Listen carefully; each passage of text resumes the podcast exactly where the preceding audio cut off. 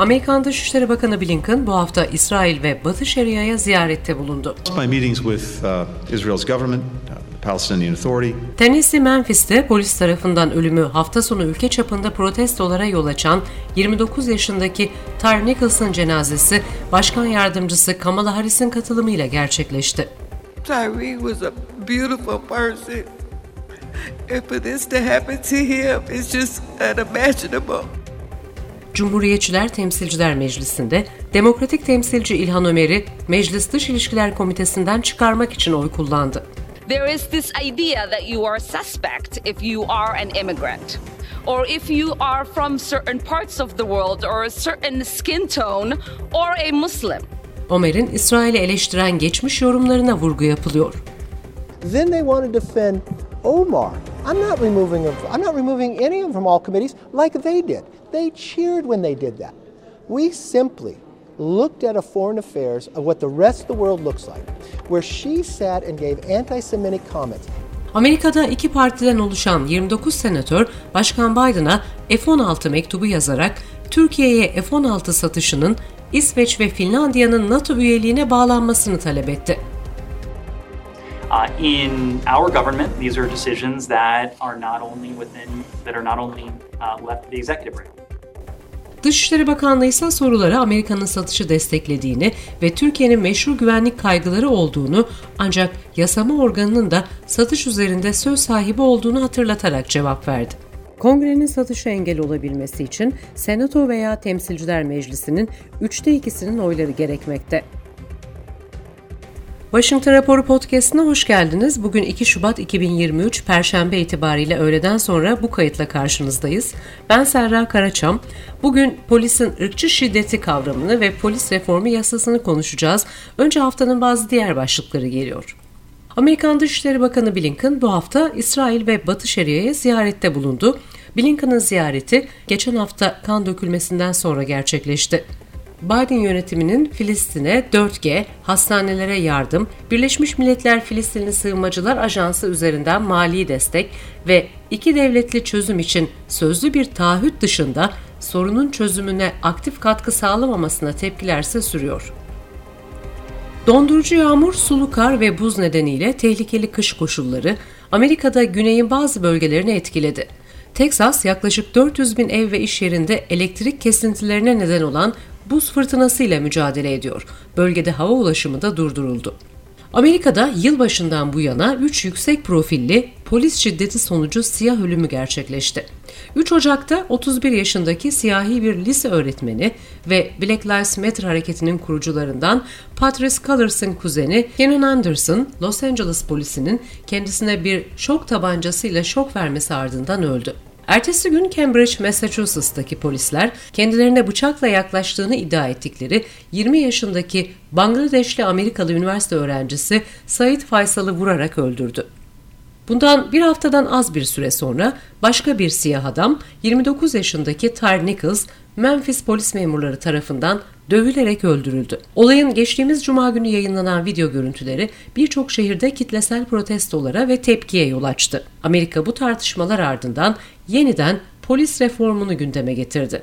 Senatoda polis reformu için Cumhuriyetçi Baş Müzakereci Senatör Tim Scott, Perşembe günü son kongrede Temsilciler Meclisi tarafından kabul edilen George Floyd polislikte adalet yasasını ele alma fikrini reddetti. Kongre Black Caucus Parti grubu üyeleri ise Perşembe günü Beyaz Saray'da Biden'la yaptıkları toplantıda Biden'ı polis reformunu ilerletmek için yeni yürütme eylemleri ve yasama yollarını düşünmeye çağırdı.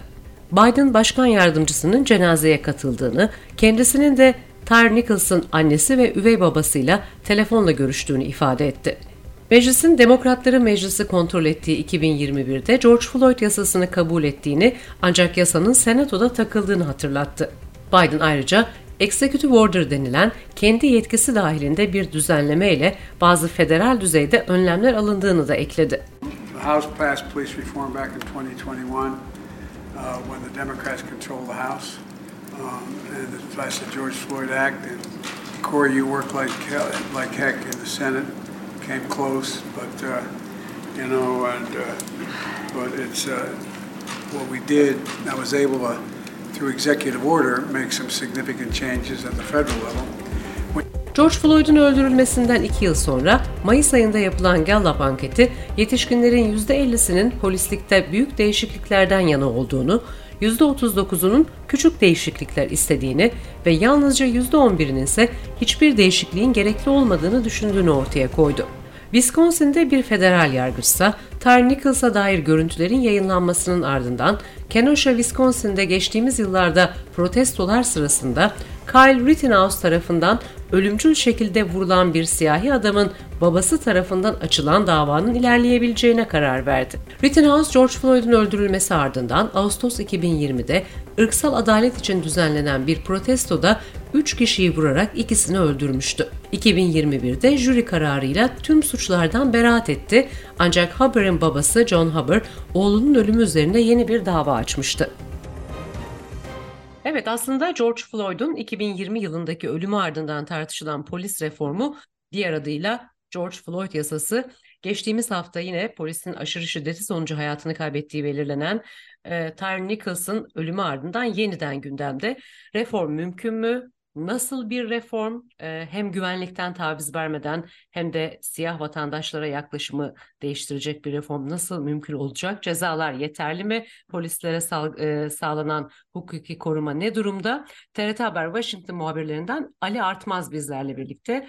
Ali teşekkür ediyorum. Ben teşekkür ediyorum. Evet, Senato'da polis reformu için Cumhuriyetçilerin baş müzakerecisi bu yasayı ele alma fikrini reddetti. Daha önce meclis tarafından son kongre döneminde kabul edilmişti polisi yeniden düzenleyen yasa. Ne dersin? Bu dönemde yeni bir şey görecek miyiz? Şimdi şunu kabul etmek lazım. Amerika Birleşik Devletleri'nin yıllardır çözemediği sorunlar var. Hep haberlerimizde işlediğimiz aslında dünyanın da yakından bildiği işte göçmen sorunu, bireysel silahlanma onlardan birisi de polis şiddeti. Zaman zaman e, işte George Floyd'da olduğu gibi ya da bu son olayda olduğu gibi bu tür örnekler ortaya çıktığında aslında gündem oluyor ve e, tekrardan bir e, yasa değişikliği konusu gündeme geliyor ama e, tabii kemikleşmiş bu sorunları çözmek için büyük bir irade lazım. E, izin verirsen ABD'de polisin neden önemli olduğunu vurgulayacak birkaç örnek vereceğim. Özellikle sol fikir önderleri e, bunu savunuyor. ABD'deki polis teşkilatının kurulması aslında kölelik düzeninin devam ettiği o süreçte kölelerin nakledilmesi sürecinde güvenliği sağlamak için kurulduğunu varsayıyorlar bu düşüncede olanlar. Benim de aslında genel olarak katıldığım görüşlerden biri. Yani siz polis düzenini zayıfların ya da kölelerin, siyahların taşınırken güvenliğini sağlama amacıyla kurduysanız ve bu fikri hala ortadan kaldıramadıysanız e, zaten bu tür olayların olma ihtimali yüksek her ne kadar özgürlükçü bir ülke olarak kabul edilse de benim görüşüme göre hala Amerika Birleşik Devletleri devletçi yapısından kurtulamıyor. Polis de bu devlet nizamının en önemli figürlerinden biri. O figürü özellikle cumhuriyetçilerin kafasında siz e, değiştiremediğiniz sürece e, bu yasaların ortaya konulması, değiştirilmesi de oldukça zor görünüyor. Özellikle George Floyd olayı bu iş için belki de dönüşüm için önemli bir adımdı. Çünkü çok önemli bir kırılmaydı.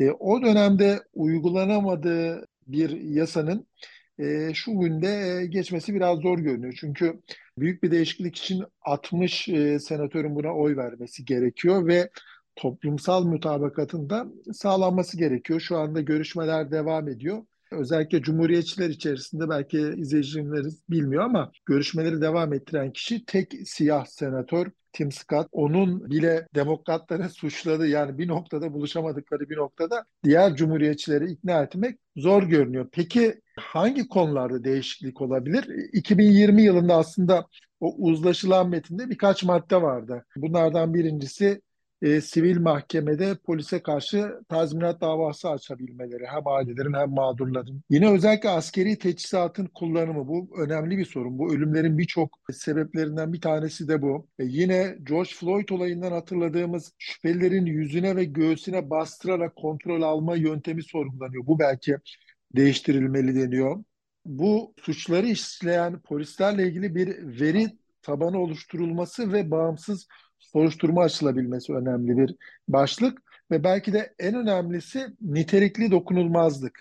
Bunu özellikle vurgulamamız lazım çünkü hükümet yetkililerinin tabii ki burada polislerden bahsediyorum. Anayasal hakları ihlal ettiğinde kişisel olarak sorgulanmasını engelleyen bir e, yargısal bir doktrin var. Bunu ortadan kaldıramıyorlar aslında. Bu polislerin dokunulmazlığı olduğu sürece de e, onlar hakkında o bağımsız soruşturmaları ya da yargılanmaları e, ortadan kaldıramıyorsunuz. E, burada birbirini suçluyorlar aslında. Son olarak demokratlar bu nitelikli dokunulmazlığı kaldıralım derken Cumhuriyetçiler diyor ki biz bunun önünü açarsak her polis hakkında davalar açılabilir. O bahsettiğim polislerin insanların zihninde olan o belki de tabu olarak nitelendirilen yapıları çökmüş olacak Cumhuriyetçilere göre. Senin soruna gelecek olursak bu değişiklik biraz zor geçecek. Ee, 1991 yılında yine siyahinin polisler tarafından öldürüldüğü bir görüntü yayınlandı. Aynı son olayda olduğu gibi 32 yıl önce ve e, ABD basın diyor ki 32 yıldır ABD'de hiçbir şey değişmemiş. E, benim görüşümü soracak olursan ben çok çok büyük bir değişiklik olma ihtimalini beklemiyorum ama hatırlayacak olursan bireysel silahlanma konusunda da mutabakat sağlanamasa da e, çok ağır silahlarla ilgili maddeleri belki uzlaşma yoluna gitmişlerdi. Belki o biraz önce saydığım 5-6 madde içerisinde belki bir iki tanesinde anlaşma olup ufak dokunuşlar olabilir ama toptan böyle çok büyük bir polis yasasının değişme ihtimalini ben e, açıkçası görmüyorum. Diğer taraftan Başkan Biden'ın üzerinde de ciddi bir baskı var. Aynı zamanda Floyd ailesinin de hukuki işlerini üstlenen ve buna benzer davalarda hep ön planda gördüğümüz Ben Crump yine televizyonlara konuşuyor sürekli olarak ve artık bu yasanın bu son olayla birlikte Tyre Nichols olayıyla birlikte bu yasanın geçmesi için hala bizi yeterince harekete geçirmezse bize yazıklar olsun dedi ve Başkan Biden'a da bunu ifade ettiklerini aktardı. Bugün yine Black Caucus e, grup üyeleri kongrede Beyaz Saray'da Biden'la toplantı yapıyorlar. Yine yasamanın değişik yollarını düşünmek üzere ona çağrıda bulunacaklar. Nasıl bir baskı altında başkan? Yani Biden e, bireysel silahlanma konusunda da aynı şeyi yaptı. Topu kongreye atıyorum. Büyük ihtimalle yine kongreye atıyorum diyecek. Çünkü e, başkanın açıkçası direkt yapabileceği kendi demokratları etkileme ya da toplumu etkileme dışında yasal olarak yapabileceği çok bir şey yok. En fazla bunu geçirin diyecek ama biraz önce e, saydığım bariyerler sebebiyle bu biraz zor görünüyor. Aslında çok önümüzde güzel bir örnek var. Yani bu tür konulara duygusal yaklaşımlar var ama sahaya dönüldüğünde e, bu uygulanamıyor. Hatırlarsan e, George Floyd olayından sonra olayın gerçekleştiği Minneapolis e, kentinde bir referandum benzeri bir oylama yapılmıştı. Yani düşünsenize George Floyd olayı olmuş, duygusal bir ortam var. E, polis teşkilatının e, kaldırılıp ya da düzenlenip bunu bir kamu güvenliği teşkilatına çevirme ile ilgili bir oylama yapıldı. Herkes bekliyordu ki e, bu oylama sonucunda bir değişiklik olsun. Ve sonuç itibariyle Minneapolis'te bile siz bu değişikliği yapamadınız. Yani beklenen değişiklikler aslında o gün Minneapolis'te polis teşkilatının güncellenmesi benzeri bir değişiklikti. Orada bile geçiremediğiniz bir yasal süreci burada geçirmeniz zor. Şunun da altını çizelim. Şimdi demokratlar bundan bahsediyor ama özellikle güvenlik endişesinin yaşandığı, suç oranının yüksek olduğu yerlerde de polisin arkasında, polisin bu tür orantısız gücünü destekleyen de önemli bir destek var. Nereden bakarsanız bakın. Şimdi önümde rakamlar var. Her yıl e, son 3 yılda ortalama 1000 kişi hayatını kaybetmiş polis şiddetiyle. 2021'de 1144, 2020'de 1132 ama şimdi polislere de baktığımızda 2021'de de 129 polis de görevi başında ölmüş. Bundan birkaç ay önce hatırlarsın New York'ta e, iki polis hayatını kaybettiğinde on binlerce polis e, birlikte e, meslektaşları için yürümüşlerdi. Yani toplum da bu anlamda bir bölünmüşlüğün içerisinde toplumda tamamen bir mutabakatın sağlandığı anda e, başkanın ya da kongre üyelerinin bunu yapabilmesi doğru olacak. Yoksa Cumhuriyetçilerin dediği gibi bir yasayı toptan değiştirirsek o zaman polislerin haklarını nasıl koruyacağız? Aslında seçim Bu... kampanyalarına da yansımıştı. Özellikle polisi tamamen kapatmayı duyuranlara karşılık bunun nasıl bir e, korkunç e, suç ortamına zemin hazırlayacağını ifade eden kampanya reklamları gördük hatırlıyor musun? Tabii tabii. E, şimdi Orada tabii eyaletlere biraz şey düşüyor. George Floyd olayından sonra 25'e yakın eyalet bu bahsettiğimiz polis reformuna yakın adımlar attılar ama tabii bunu yerel anlamda yapabilmekle bunu Biden yönetiminin ya da kongrenin aldığı bir kararla e, yapabilmek arasında fark var. Bugün bir anket vardı ama tabii bu tür duygusal ortamlarda yapılan anketlere ben de çok anlam yüklemek istemiyorum ama %50'sinin işte büyük bir değişim istediği, %39'unun küçük de olsa bir değişim, %11'inin gerek yok demesi. Şimdi %50 büyük bir değişimi kabul ediyor gibi görünüyor ama bu belki bir iki hafta sonra birkaç polisin öldüğü bir olayın ardından belki %30'lara düşecek. Önemli olan bu tür e, kararların arkasında tamamen durabilmek. Büyük ihtimalle bir iki hafta sonra gündem değiştiğinde biz bu konuyu konuşmuyor olacağız. E, yeni bir olay olana kadar. Bir de dün hatırlayacaksın bir e, engelli siyahi öldürdü polis elinde bıçak var diye. Evet. Çok gündem olmadı. Ya da polisin silahla öldürdüğü olaylar dikkat edersen Amerika Birleşik Devletleri'nde çok gündem olmuyor. Ama mesela George Floyd olayında üzerine bastırarak ölmesi, yine bu son olayda işte tekme tokat yumrukla ölümlerden toplumda hala güvenlik endişesi üst safhada. Yani bir engelli olmasına rağmen elinde bıçak olduğu için büyük ihtimalle bir şey yapamayacaktı. Ve polis e, bu ölümle sonuçlanan olaylarda toplumdan büyük bir tepki gelmiyor. Bir de son olarak şunu söyleyeyim. Polis tutanağı özellikle son olan olayda hayatını kaybetmeseydi polis tutanağında Tyre Nicholson büyük ihtimalle ölmeseydi şu anda hapisteydi. Polise şiddet uygulamadan. Yani hala polis çok güçlü Amerika Birleşik Devletleri'nde ve o tutanağı, o fake tutanağı, o ne bileyim altyapısı olan tutanağı büyük ihtimalle kabul ettirmiş olacaktı insanlara. Bu bile polisin aslında ne kadar güçlü olduğunu gösteren ironik bir durum. Diğer taraftan tabii polisin kendi canının tehdit altında olduğu, polis ölümlerinin de özellikle siyah zanlılardan kaynaklandığı gibi rakamlarla bunu açıklamaya çalışan bir takım verileri de konuşuyorlar. Dolayısıyla silahlı polise yönelik silahla yapılan saldırılarda kişilerin daha tehlikeli olduğu biliniyor ve polisin de silahla cevap vermesi biraz daha görev gereği bir durum gibi algılanıyor. Ama söylediğin gibi kaba kuvvet, uzun süren, nefessiz bırakan bırakan baskı uygulama gibi davranışlarda hiçbir tehdit oluşturmayan kişiye yönelik şiddet uygulandığı için ve daha sonrasında da bu tabii raporlandığı için durum biraz daha farklı algılanıyor. Ne dersin? Tabii son dönemlerde özellikle bu polislerin üzerindeki kamera olayının yaygınlaşması ve hala daha da genişletmeye çalışıyor. O maddelerden bir tanesi de buydu 2020'de sunulan. Polisi de aslında bir anlamda e, hem e, soruşturmalar anlamında bağlıyor hem de polis üzerinde de aslında baskı yapıyor. Belki de o tür kameralar olmasa ya da kameraların olmadığı yerler varsa bu belki de bizim görmediğimiz e, birçok olay var. E, tabii dediğim gibi çok güvenliğin sıkıntı olduğu yerlerde polise destek veren başka bakış açıları da var. E, şunu da söyleyeyim, hani Türkiye'de de çok konuşulur bu polislerin maaşları. Polis maaşlarından da kısaca bahsedelim. Türkiye'de büyük ihtimal merak edenler vardır. 55 bin dolarla 70 bin dolar yıllık maaşları var. Yani bunlar e, yıllık olarak hesaplanıyor.